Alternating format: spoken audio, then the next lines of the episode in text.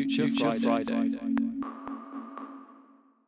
Hello, everybody. Uh, welcome to another episode of Future Friday, here with Hamish Hallett and John Beasy. Uh, for this week, we are talking about the future of manufacturing. So, a really interesting topic and something that is very, very important uh, throughout this day and age. Um, and we've seen, you know, growth of a population um, and also a lot of trends, you know, impacting or trajectories that may impact the uh, manufacturing industry. So um, the first question um, to you, to you, John, is kind of what what are the trends for the manufacturing industry, and which trends are impacting the industry as a whole? So which trends are like the industry? Yeah. So long, you know, long-standing trends have been um, increasing globalization and uh, automation. So generally, the outsourcing of manufacturing to um, jurisdictions with cheaper with cheaper labor and and perhaps uh, looser regulations and the tendency to move towards um, less uh, more more automation less human uh, labor in in work. So while we see a lot of um, so like a lot of manufacturing jobs you know leave western countries when they do return um, when they tend not to employ as many people as they used to because they're employing greater automation. Companies are incentivized to, um, you know, why why have a factory in this one country when labor costs three times as much when I can go to this other country and it's you know a third the price. No, definitely. I think it's um, very interesting to see how we see over this day and age. Well, mostly throughout the years, you see um, most like com- companies or um, whoever tries to look into other countries for labor rather than actually employ um, the workforce within their countries, which is quite interesting to see. Um, and also, it's quite interesting actually to see uh, China um, in manufacturing. So recently, they came out. I think it's either last year or it's pretty recent. They came out with a made in China plan. So this is according to an article by Elsa B. Kania um, uh, via the Diplomat, saying "Made in China 2025 explained." So this was basically saying that China wants to be the manufacturing superpower. So I think China, of course, it's been. I think we we talked about it in one episode. I think it was facial recognition and how they want to be the, you know, be, to become this big automated state. But now it's now wanting to be this manufacturing superpower. I think it'll be very interesting to see how they develop as this power I mean, they are already this huge power anyway, because you you get a lot of products which are made in China. But the fact is, now they're going to try and do it through what you talked about, like automation, which potentially might then lose a lot of business in China. Because what's what's the point of you know um, trying to create factories with workers when they can just do it anyway? So I think it'll be I think the made in China, made in China plan would be quite an interesting thing to see. So what are your thoughts? On this? Yeah. Well, on the other hand, um, China wants to automate because Chinese labor is becoming more expensive. Oh, is it? Okay. Well, yeah, as, as their standards of living rise and as the Chinese middle class grows, more people are earning more money. And so they're, the cost of Chinese labor is going up. Now, you know, African countries are now China's China. They're the, they do yes. a lot of the resor- raw uh, resource extraction that China to feed the Chinese economy. Mm. That's interesting. And it's likely that as you know, as um, labor costs rise in China, it, you know, it's just the same thing we saw before. Uh, you know, labor costs rose in the West, so manufacturing moved somewhere cheaper. Labor costs rise in in Japan, rise in Korea, and rise in China. They they'll move elsewhere to wherever they can't to wherever labor's cheapest. Mm.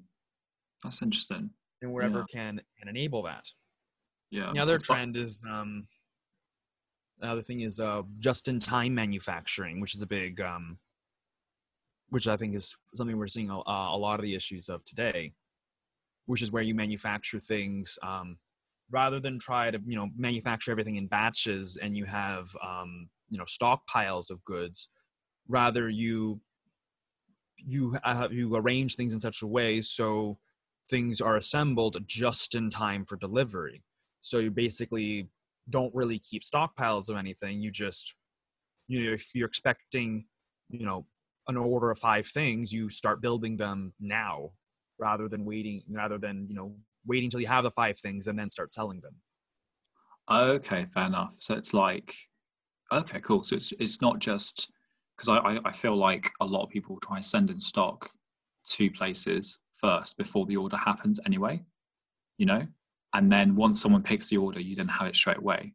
Whereas, well, you're what? Wait, whereas what you're saying is like someone has, let's say someone orders something and you just create it straight away. Is that kind of what you're trying to say?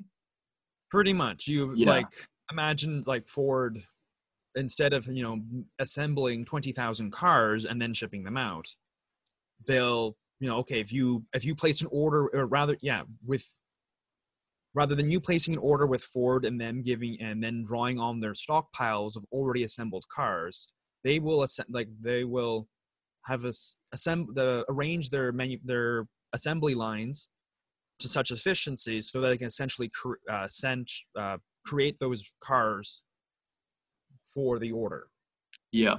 Okay. That's interesting. That is really, really cool because I find, because then it's like these businesses are probably trying to create so many things. And then most of the time they might not even sell some of that stock. And then that stock is just left there, you know? And then you have to then That's try and, yeah yeah. To minimize that kind of overhead hmm No, massively. And in that sense, it saves businesses a lot of cost if that then happens. You know, so it has, you know, so they don't have to do, you know, for example, like massive sales of, of products. So that's a good way of trying to. Mhm. So that's interesting. But on the downside is you don't keep stockpiles of anything Hmm. How, So if you need a stockpile of something, you don't. If you if you have a sudden if you have a sudden increase in demand, you might not be able to ma- to meet that demand in time Ah, because the whole system set up is a very is a very sensitive. You know, you only have so much capacity, of and course, so they're yeah. the systems are set up, and so we can assemble everything we need up until this point. But if demand suddenly exceeds that point, then we we will have a temporary shortage Mm. until manufact until either demand diminishes or they expand capacity. Yeah, no, of course. And um, I actually found something pretty interesting um, where we were looking into like kind of the challenges of manufacturing. And there, I think a lot of businesses are having a bit of a, an issue of, you know, either do they invest in their existing technologies? So, of course, digitalization has occurred throughout many industries, including manufacturing. Do they currently, ex- and with the systems they have in place, do they invest more in them? Or do they invest in these new technologies like automation, robotics? Um, and they're facing that kind of big challenge because they're not too sure what to do. And then another survey, I actually found a, a very interesting survey which surprised me when I was read it. So this, so the whole challenge between existing and new technologies, that was through Drew Evans' fictive sort of post saying, look, looking ahead, the future of manufacturing 2020 and beyond. And then I found another post which was talking about a Forbes survey. So this was in Klaas Alien Manufacturing Global uh, article called Automate Why Automation Can Be a Business's Best Friend. So, this survey said that 90% of businesses recognize the importance of these technologies and helping their workers. But, this is a huge but, only 36% of executives believe they can meet these obligations. So, it's like, even though, yes, it's like they might see the, absolute importance of these technologies, trying to employ them, they're very like unsure. Maybe they don't have the capacity. And what you've been saying with the whole, let's say, demand goes rising up, it's like, what if these factories and these industries don't match to demand? You know, so I think it's interesting to see. Yeah, I mean, well, they don't. I mean, if they don't have demand, then they rise up to meet demand. That's what we're seeing now. Like in the same case of say, like the example we see today are um, like medical supplies.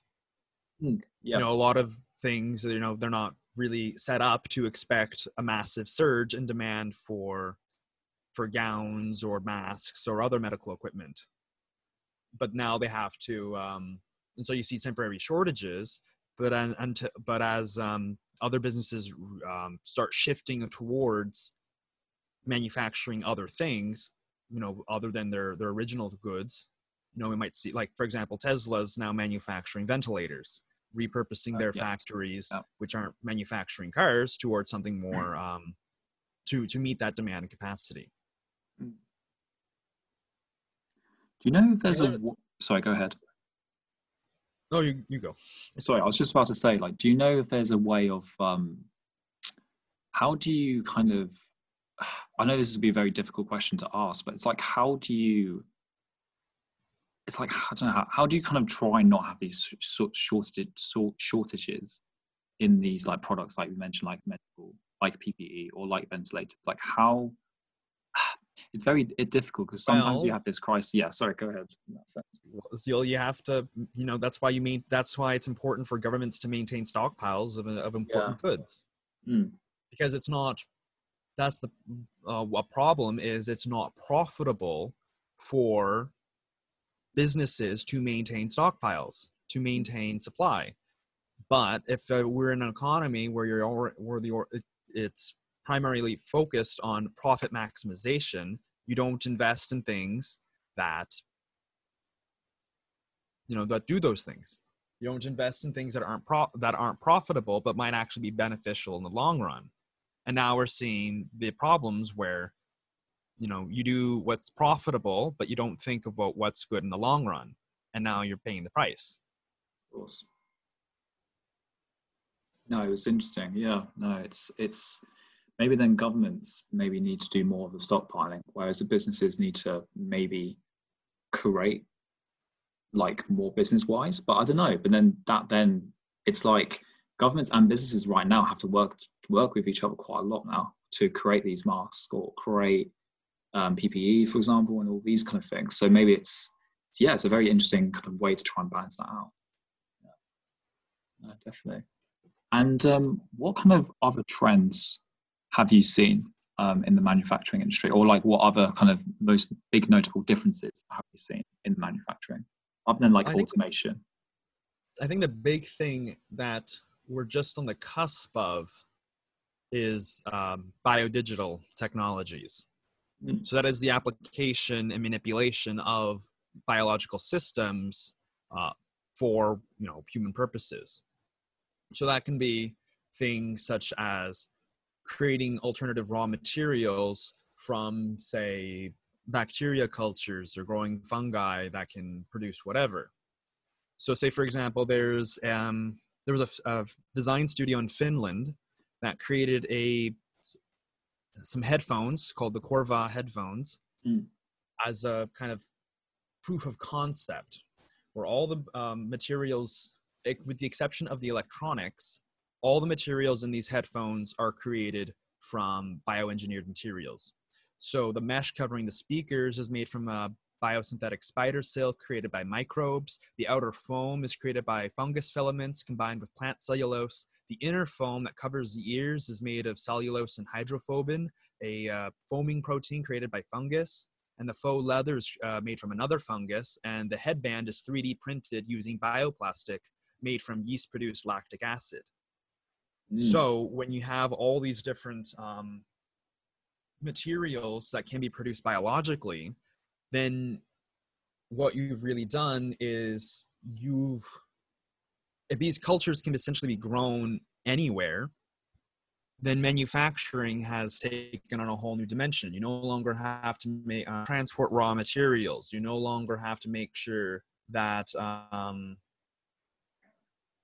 you know you don't really have to necessarily centralize um, you don't have to centralize all your manufacturing processes because we see uh, you know lots of um you usually tend to have one big factory and that covers an that serves an area rather than many smaller factories because we have an um you know, the economies of scale. Things get cheaper as you do more of them but as we have these new technologies especially if they can be um, harnessed in say 3d printing and all their blueprints and designs can be easily and potentially freely distributed through you know digital files then all you can really then what you can do is, is customization comes at no extra cost. So we move away from economies of scale and we move towards economies of scope, where businesses focus on producing as many goods um, as widely or producing producing certain goods with very wide range of uh, customizability. You can imagine taking like a 3D picture of your foot and then have that model send it over to um, a shoe making AI that will then create the shape. You know, you can choose um, that'll take the shoe and model it to your exact foot. So you know, no longer have to go with standardized sizes. You can now have clothing and things that are made specifically and perfectly just for you. Mm. And then if these all the manufacturing goods are taken out are maintained in you know communities then you can just um, you know you no longer have to have everything made in china and have everything shipped everywhere you can you know live in the desert and your community can be self-sufficient you can be wherever you are in the world and your community can create whatever goods you need which can um, which works with that uh, just-in-time manufacturing just as well you no longer have to make you don't have to have one come one place make everything. It's a lot cheaper and easier to do just in time when it's you know being manufactured down the street rather than uh, halfway across the world. Mm. No, definitely. I think it also creates a lot of benefits. Um, I definitely think like in the environment, in the environmental sense, um, hugely because of the fact that um, you don't have, yeah, you don't have to go to, for example, get some materials from China and then transfer it through like an airplane all the way to let's say Canada or in England, you know. So that's really good. The fact that 3D printing has grown. It's not just grown in manufacturing, it's grown obviously we've mentioned in construction. Um, so I think 3D printing definitely is interesting. And the fact like you, we can now we're in such a day and age where you can potentially create all these new materials and new products, which I think is super cool. You know, with the headphones, I think it's super, super nice. Um, I've also got a weak signal which will, I'll discuss a bit later, which does go and go in a little bit more about 3D printing. But no, I think it's it's a very interesting trend to see. Do you know like other kind of big materials as well that get created through 3D printing? I mean, it's um, 3D print. Well, 3D printing itself is one technology, but there's all sorts of different materials you can do. Um, they're finding new ways to do, you know, transform all sorts of different bacteria, fungi, and other microbes and other organisms and uh, other organisms into um, whatever kind of materials we can we can use. Um, yeah. Okay, fair enough. Yeah. No, it's interesting. Yeah and then yeah i like no it's, that's yeah definitely i think that's one very big trend that we will probably well we'll probably will see in the future potentially as a possible future um, and then just to kind of relate this a little bit to what's going on right now um, how has covid-19 impacted manufacturing and will this impact be kind of significant because i've kind of been seeing a little bit about a lot of factories have had to kind of shut down a little bit because of what's going on. Even though you've got the likes of Amazon, like, you know, workplaces still being open, for example, because, you know, they have such huge demand and because a lot of people are home, they're going to order more stuff online. Um, obviously, that's one place that is still kind of operating. Even though I don't know, there's, there's there's a lot of these reports saying about workers also getting COVID nineteen, so that's very suspicious. But um, I know quite a few. So, I've mentioned, yeah, a few like workshops being closed. But even like car manufacturing places have actually shut because of COVID nineteen, and now I think a few of them are trying to reopen as well. So, yeah, John, what has, in your opinion, have you seen much of an impact in manufacturing because of this virus? I think what an, an interesting thing it shows is um, the fragility of certain supply chains. It's um, the other because it's one thing is the virus doesn't hit the entire world each country at the same time with the same level of force china got it first chinese manufacturing responds and slows down to that but now for the most part um, you know manufacturing has continued and is uh, going and is going back what it was. You know apple before was struggling to we had to really shut down production and now production's back up. Yeah. we're seeing america american manufacturing suffer because it's hitting the it's hitting america now. But as it goes and hits different places in the world at different times we'll realize the dependencies we have on those specific countries for producing certain goods So, so in that sense, you're going to have to change your way um, of trying to trade the country. So, let's say country A is now impacted by the virus. You then have to go to the country B to get such and such products made. It's like kind of like that kind of thing. yeah like if country yeah country a is sick so you can't get product a Mhm. so you have to find alternatives for getting product A. Um, either find domestic suppliers or find um, alternative foreign sources. So it sh- and it shows, um, you know, there's certain goods we can probably live without. You know, if we want rubber dog poop from uh, from a factory in China, we don't really necessarily, um, you know, we c- we're fine if that factory shuts down. But if we're realizing that, say, um, in the context of Canada, if we're realizing that all, um, you know, most of our N95 masks are manufactured in the United States, and the United States doesn't want to export them, then we have to find other ways to, you know, get those goods. So it really draws attention um, to certain issues of uh, sovereignty. Do you have and security? Do you have domestic supplies uh, and suppliers of certain critical goods, or are you dependent on foreign sources? As we, Yeah. because we've seen over the last, you know, 30 years of, of free trade and globalization, a lot of the focus, a lot of the arguments for that is comparative advantage. If one country can produce more uh, certain goods more efficiently, even if even if they can produce larger numbers in absolute terms, they still benefit from trading with other countries if every country produces that which they produce best.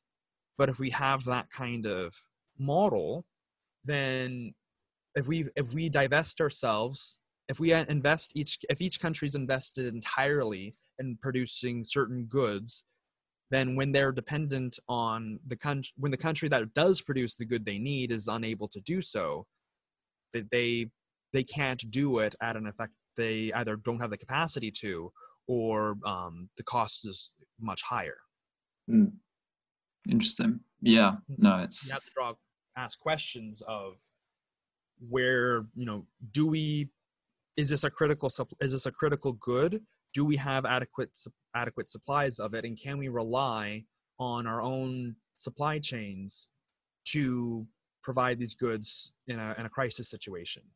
yeah. Like maybe you should be, maybe each country should be manufacturing medicine domestically as a security precaution rather than depending on, say, the Netherlands or Belgium to export it for them. Mm.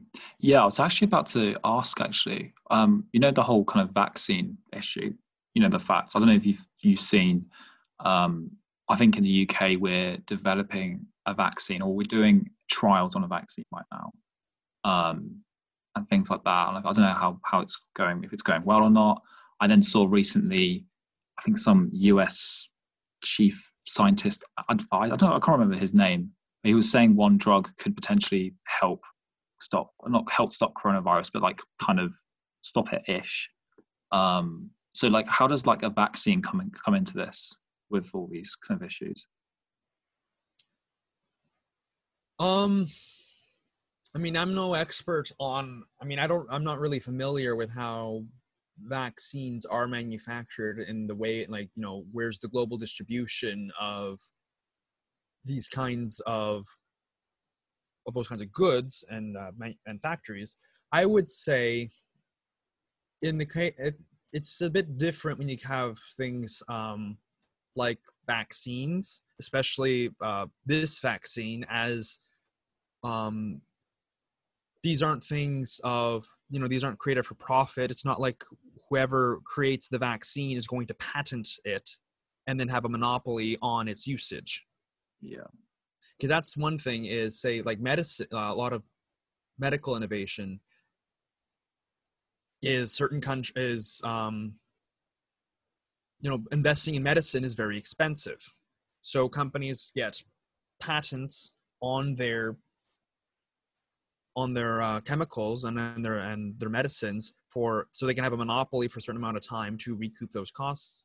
But this isn't really that kind of situation you know it's largely yeah we there are private companies but there are also governments and i'm certain that you know if any kind of private company creates it and tries to patent it i'm sure that wouldn't go well with uh, the international community.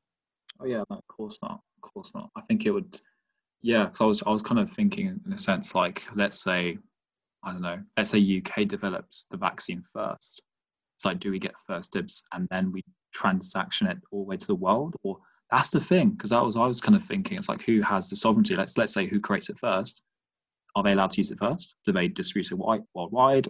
I don't know that's that's kind of a big question i think. Well that's the thing is they don't like once you have a vaccine all you really have to do is share i mean it's not like that the country that develops the vaccine is going to manufacture the vaccine for the entire world they can yeah. they're most they're likely to share that the formula with every other country in the world and then every country will start manufacturing it any country that has the the the the, cap- the chemical capabilities will start synthesizing it mm. but then what if okay let's say i know this is a lot of what if situations but let's say uk has the vaccine develop it develops it gives the chemical formula to a bunch of other states they're good friends with what if a not what if a different state doesn't have the same cap- capabilities as United Kingdom? They get given the formula, but they can't really create it. You know what happens then? That's that's then going to be a big question to ask.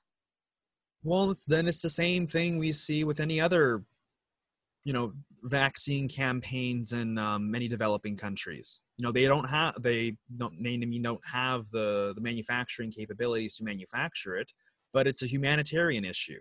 Yeah you know it's not a matter this isn't a matter of um you know it's not like this is um something um like it's not like creatine something that's you don't really you know it's nice but you don't really like need it for any kind of medical thing it's um yeah these aren't these aren't these aren't made for profit and these aren't governments aren't um every country in the world benefits from sharing the vaccine with every other. Mm-hmm. Yeah. And any country that doesn't and isn't helping out in that effort um, isn't going to be well received by the rest of the world. No, of course not. Definitely. I um 100% agree with that. It's yeah, I think it'll be interesting just to see what what happens about the vaccine, you know. But I, I definitely agree. I think if someone just kept it for themselves didn't really it, which is probably not going to happen. I think they'll get a lot of condemn- condemnation from the world. But um, no, I think it's an interesting question. I think for, for us to at least investigate and ask um, ourselves. But um, kind of going, let's kind of maybe go slightly away from the whole coronavirus or COVID nineteen. Um, what are would you say the biggest challenges towards manufacturing? Um, if you know a few of them. Probably you know sustainability okay making sure that these businesses can actually be um i mean that's a challenge for pretty much every industry is to make sure that it can be done sustainably not um rely on you know uh, either certain very rare and um, very rare materials that are hard to create and hard to find or created entirely with um or uh, a very bad a process that produces many negative um, and harmful byproducts.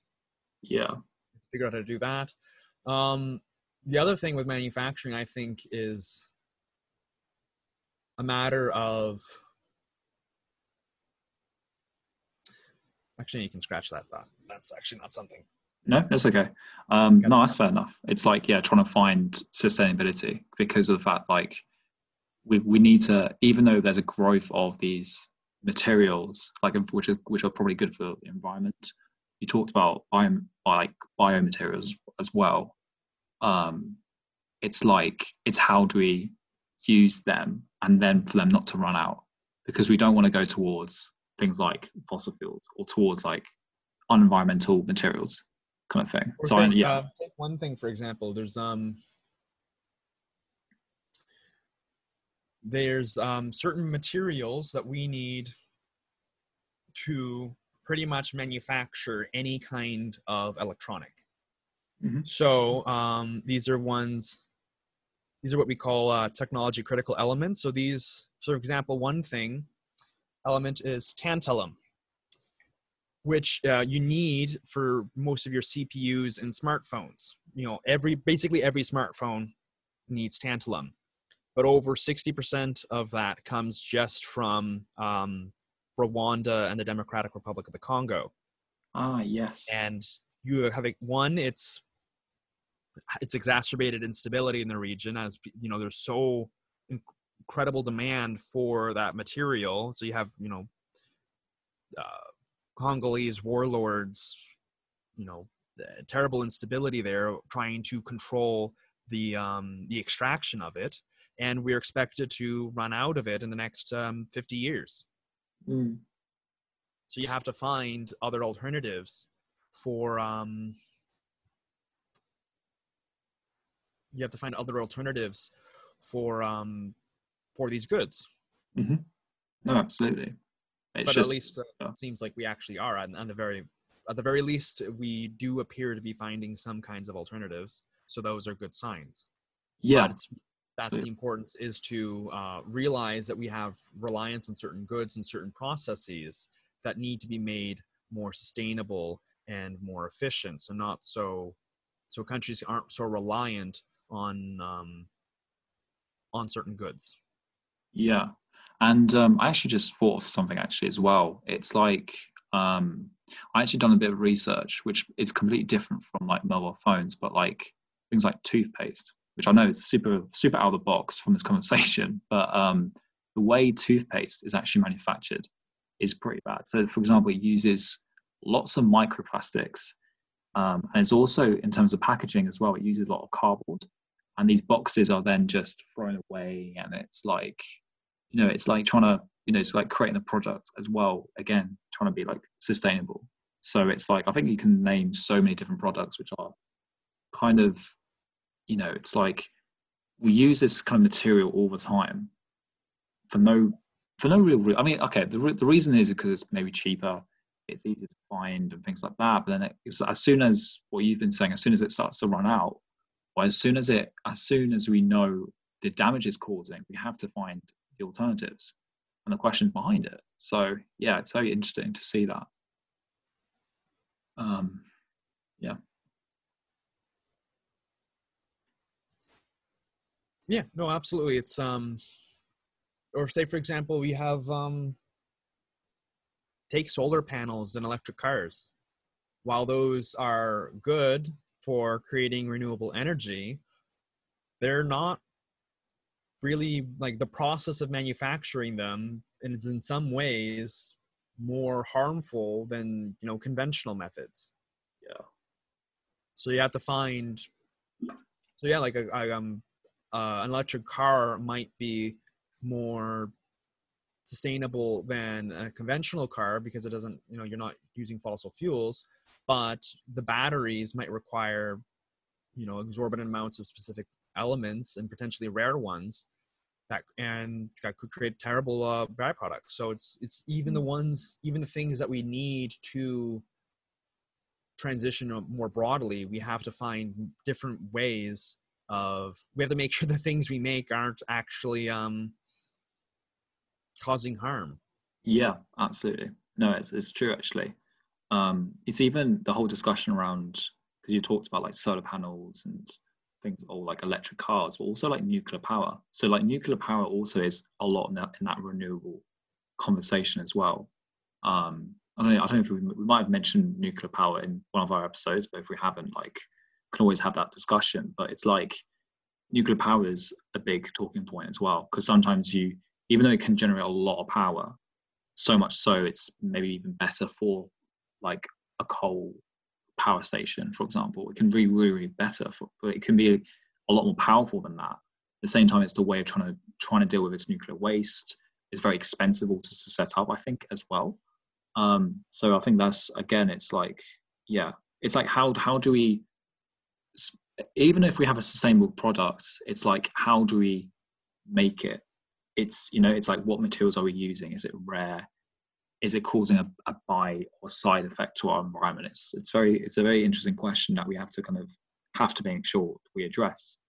But another challenge which i thought of is the decline in manufacturing jobs as well. Um, but that but at the same time a lot of these technologies like automations are also helping the workers as well. So it's that paradox as well which is interesting to see. Yeah i mean you can't lump all technology and just say you can't treat technology as a giant monolith. Of course, it's going to be um, it's it enhances individual worker productivity. That's how yeah, it enhances individual worker productivity to the point where additional workers aren't necessary. Yeah, no, exactly. And then you can then push those workers up like other levels to do more like skillful or like more not skillful, but like you know like higher up like higher jobs. Let's just say that yeah generally these generally technology results in you can do the same thing but with fewer workers and usually the new jobs created are require higher degrees of education and training. Yeah. And the fact so maybe instead of you know in like a, a car factory before you maybe just needed to um you know you just can you can you hold a wrench? Okay cool just screw these bolts you know just just do that for three hours and then take a break and then do that for another three hours and then you're you're good or whatever. Yeah. You know you don't have that and now it's okay you want to work at this manufacturing plant? Okay what do you know about, like tell like um what do you know about um machine learning? Can you what about um industrial processes mach- um engineering technologies? What do you know about um,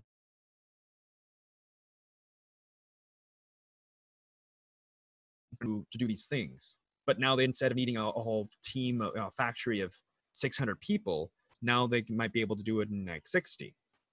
Yeah, it's pretty much like reducing the amount of workers you really need to do a certain job because you then have automation to help you create better efficiency um, in, a, in in the workplace. Definitely, yeah and I, I think it's interesting to see. Um, I know Amazon, uh, something called like Amazon Web Services, are looking into that as well. So it's helping to create better operational efficiencies as well. But like all sorts of companies do that, um, which is interesting. Yeah. I mean, that's a whole industry of probably engineering tech uh, consulting is how to make how to do this thing better you know where where are things being redundant where are there redundancies and where can we streamline the process? So they're mm. always trying to find because that's the driver of um of these businesses is cutting costs cut costs to make more profit. And so you're going to and the largest cost for the vast majority of firms is always labor whatever gives you makes you pay less on labor uh, is good in the company's eyes. Oh yeah, exactly.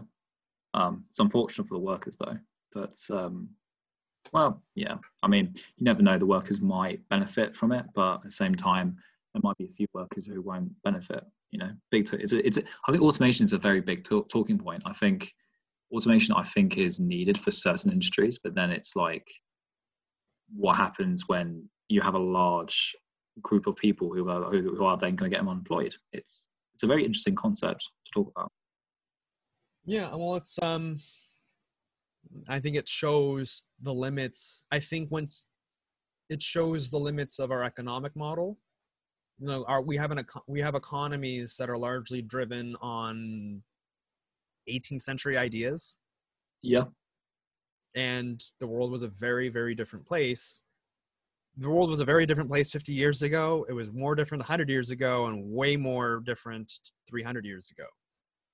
And it's going to be much different in 50 years. And we, so we can't really always be assuming that um, the way we do things now, the way we have things later. Maybe in that, yes, we like right now and how we have things work is you have private companies hold, um, you know, own capital and manufacture goods for profit but if you have a, at the point where you're you have private industries that can manufacture things with um, so with very little marginal costs and you have huge swaths of unemployed people who can't ha- have access to that then whoever's owning that goods you know that the capital and the technology that's actually able to provide those services essentially is holding them hostage for for profit mm. for ransom no exactly. It's it's pretty yeah no it's it's true. It's a it's an it's, it's an interesting future that we have 100% especially with if these technologies do evolve more and more and more. So yeah no it's, it's, it's a lot of questions to be asked. Um, and then lastly i think we're just going to end our conversation um, almost about manufacturing but on like a final note what do you think is the future of manufacturing um, overall i would say um, you'll have um,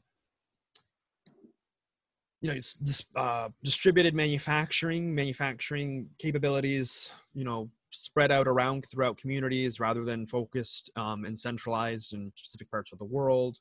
You might see more ephemeral value chains as companies are become you know work very very hard to compete with one another with extreme competition you know maybe companies and firms are set up to just last a few month, weeks or months rather than indefinitely. And economies of scope over economies of scale everything eh, you know you have, you don't have to make everything if everything can be manufactured with no marginal cost then it doesn't really matter whether you're producing a thousand or or one. So you can afford to make everything um, bespoke and custom for people so you can see, and the cost of goods will likely fall as the the as new biodigital forms of uh, producing goods can radically cha- uh, lower the costs of, of producing certain goods, the cost of, of, of, distribution. If we play our cards right, it can be, um, you know, it could be material abundance. Yeah, no, it'd be interesting very interesting. But yeah, I think it's a definitely the future of manufacturing is something that will be um, intriguing to look into, um, especially if it's you know a lot of you know things like 3D printing, for example, um, new materials coming about. If that's what you've mentioned just now about um, the fact you can just create, you don't have to go towards other countries to get certain materials or build certain goods. You can just build it in your own countries. So I think it'll be definitely an interesting feature to look into. So um, yeah. So I think we should go to our weak signals. So I will go first as normal. So this is actually quite related to our conversation just now. So Julia or Julie and Annie Turner from Policy Horizons Canada was talking about uh, 3D printed magnet- magnetic liquids. So in, in her article, Forever and Ever 3D Printed Magnetic Liquids, um, she kind of mentioned a study by the University of Massachusetts, Massachusetts, I can't, I can't say that American city that well, um, developing magnetic liquid by using a 3D printer. So this is really interesting. So they, it's basically, they pretty much were experimenting and then just, you know, making, you know, doing a bit of fun with the 3D printer. So where they created mini, millimeter sized droplets from water, oil, and iron oxides. And this then created this liquid, which was magnetic. And this was able to make various shapes, and it was very easily, it can be moved around so super, super easily due to it being, you know, magnetic. Um, and in this way, it's a really good way of a weak signal because it does offer um, a new way for 3D printing, not just to create, let's say, like just to make materials, but also can make liquids and can create a lot of different ways. Um, and the fact that this liquid can produce like robots. So in that sense, it reduces the, the amount of cost of building these robots. You can just have a 3D printer, which then just creates it automatically. Um, and then also the medical field was also looking into this. Um, so you can, the fact that they kind of have to use sort of certain metals or certain materials to, for like surgery, now you can use this liquid to create like joints for patients who generally need like let's say like a new leg or, or like a, an arm or or just you know trying to like do surgery really So I think it's a very interesting weak signal, something that will definitely impact and something that relates actually to manufacturing, um, which is interesting. So yeah, John, what do you think of this weak signal? Definitely, I think it's a good example of new ways of doing things, new ways of producing materials, um, being able to 3D print liquids and and physical and you know uh, other materials could definitely help.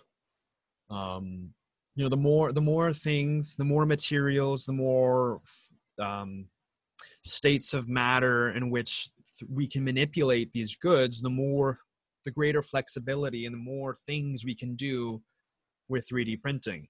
The more we can, the more we can make, and the more, the less we are limited by. Um, you know, you can have like one little box of a 3D printer, and suddenly it can make so many more things than what it once could. Yeah. You know, it's not quite a you know those replicators from Star Trek, but the more things it can do, the the more and more it resembles it. Yeah, no, exactly. It's a it's a way of you know trying to create that Star Trek um, imagination into a reality potentially. But uh, no, I think it's yeah, I think it was really interesting just looking into it because I was pretty surprised by it. And I think it's it's interesting. I think 3D printing is yeah, it, it definitely is developing more and more, and in a in a way of developing in different ways as well, which is interesting to see. So um, yeah, very very interesting. Um, so yeah, what's your weak signal, John, for this week? Mine is about so at um, the 2020 Consumer Electronics Show, um, the credit card network MasterCard released its debut single Merry-Go-Round from its upcoming album Priceless, which is exactly what I just said. MasterCard, the credit card company, is making music. So MasterCard's five note sonic logo is woven into each song in this cross genre album. The album's made in collaboration with world class artists, composers, producers, and musicians, and will also serve as a launch pad for up and coming artists. Uh, this is part of their sonic branding strategy, which is their attempt to harmonize the auditory experience of MasterCard across advertising and transactions into a single familiar med- uh, melody localized to individual cultures and contexts. And MasterCard hopes people will voluntarily stream its music on Spotify and other platforms. And so, what's interesting about this is well, music and advertising have a long history, um, but this can can be a signal of an even deeper relationship between the two industries. As brands seek to consolidate their aesthetic experiences, they might increasingly get more involved in music production. So imagine the high, you know, the um, the hottest crossovers of the year being put together by prominent brands. Like imagine Nike releasing a the next big hip hop hit titled "Just Do It" and it's featuring Drake, Tyga, and Jay Z or okay. um, yeah. advertisers might get more involved in the composition of the process, sponsoring artists who incorporate their sonic logos into their music.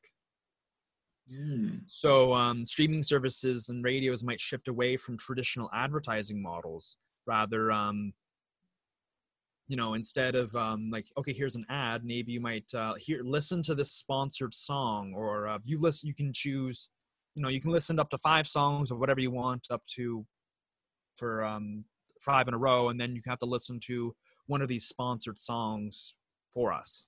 Yeah. okay. Um, more and more companies begin to create copyrighted sonic brands. It could be interesting to see how this might, um, how the increasing trademarking of uh, melodic expressions might impact organic music composition. Mm. Yeah, no, that's pretty interesting. Yeah. Yeah. It's so not, it's. Uh, go. No, go ahead so yeah it just sounds like um, yeah it's like what you've kind of mentioned it's the fact that um, yeah it's literally um, it's yeah it's it's making the brand and the music industries a lot lot closer together just sounds interesting um, i don't know if it would change i don't know though i feel like music should be something that is organic something that is unique to the artist not just but at the same time i think music has changed to be a bit more brand based as well so that's the thing. But no, sorry, go ahead before you so. Yeah, pop music is. You want to say that music should be organic and you know by the people, but pop, pop culture and pop music is very manufactured. It is very branded. You know, they all have their aesthetic. If you notice, most top bands, you know, they all have that consistent font, and they're basically their name is a logo. Yeah, that's they true. might even have their own little logo and a symbol. So uh, it's um, so while they are themselves, you know, their own brand, um, you know, imagine, you know, it could be interesting to see maybe um, in the future the you look at Billboard 100 and you might see that the top artists are Deutsche Bank, Burger King, and HSBC. Yeah, no, exactly. God, that'd be really that'd be really weird to look at. That's um, yeah, that's super interesting. Yeah, I don't know. I'm not. I'm not too sure about this. I think it's even It though like whether um you know the merry-go-round and this album you know pick up because the idea is that they want people to listen to the music on their own voluntarily basically you know i don't have to show you ads if you're autom- to to keep you in your to keep my brand in your head if you're voluntarily listening to my uh, to my advertisement.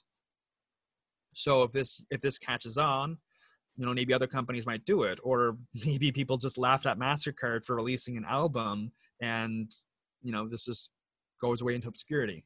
Yeah, well, that's the thing. I'm just like, I don't know. I, and the fact that it's saying like, oh, the listener's going to voluntarily listen to it, quote unquote. I'm just like, I don't know.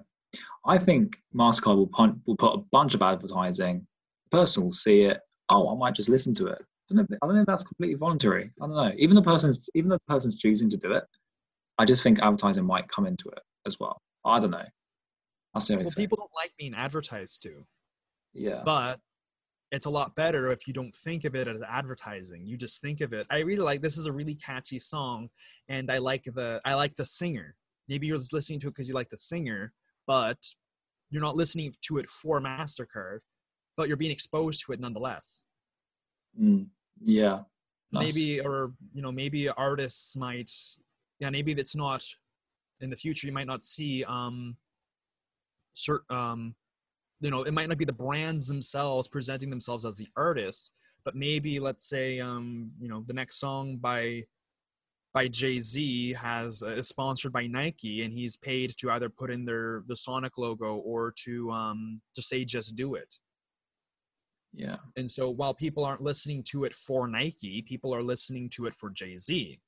And they're Mm. inadvertently being advertised too.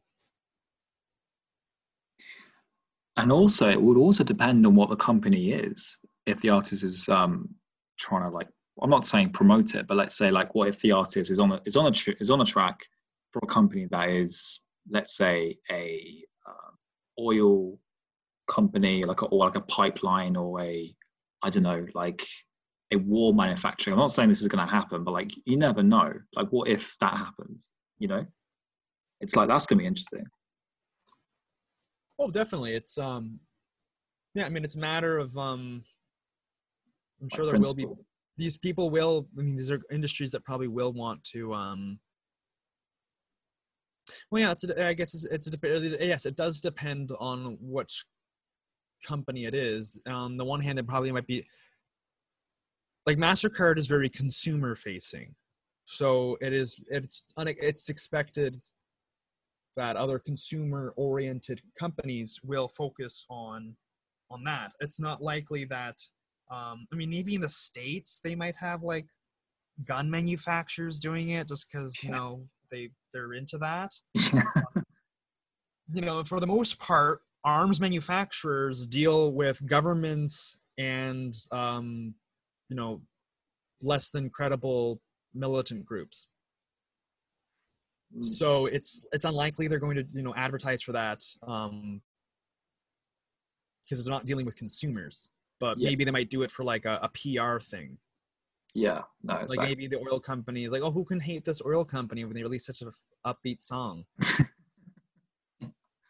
God, yeah. No, it's, it's, or it's maybe it just you know it falls all falls on on falls on deaf ears yeah, no, it's true. I, you know what? One, I'm gonna try and whe- whe- whenever, whe- whenever Mastercard releases this, this, these tracks, it's gonna be interesting. I, I might listen to it just, just to see what it is. you can listen to the the single the they the debut single is called merry go round and it is on youtube Um, oh, is it? But the album Priceless is supposed to uh, come out sometime this spring. This spring. Okay, so it's soon. Okay, interesting. Yeah. Okay, give it give it a listen, guys. Whoever's listened to it. So yeah. All right. Fair enough. Cool. Um, do you have anything else to add, or you're good? That's all for me. Perfect. All right. Thank you, John, for uh, coming in for this conversation. Um, thanks, guys, for who is who are listening uh, to this episode. Uh, you can find our other episodes on Spotify and on Apple Podcasts. Um, tune in for next week for another episode. Thanks very much, and yeah, stay tuned.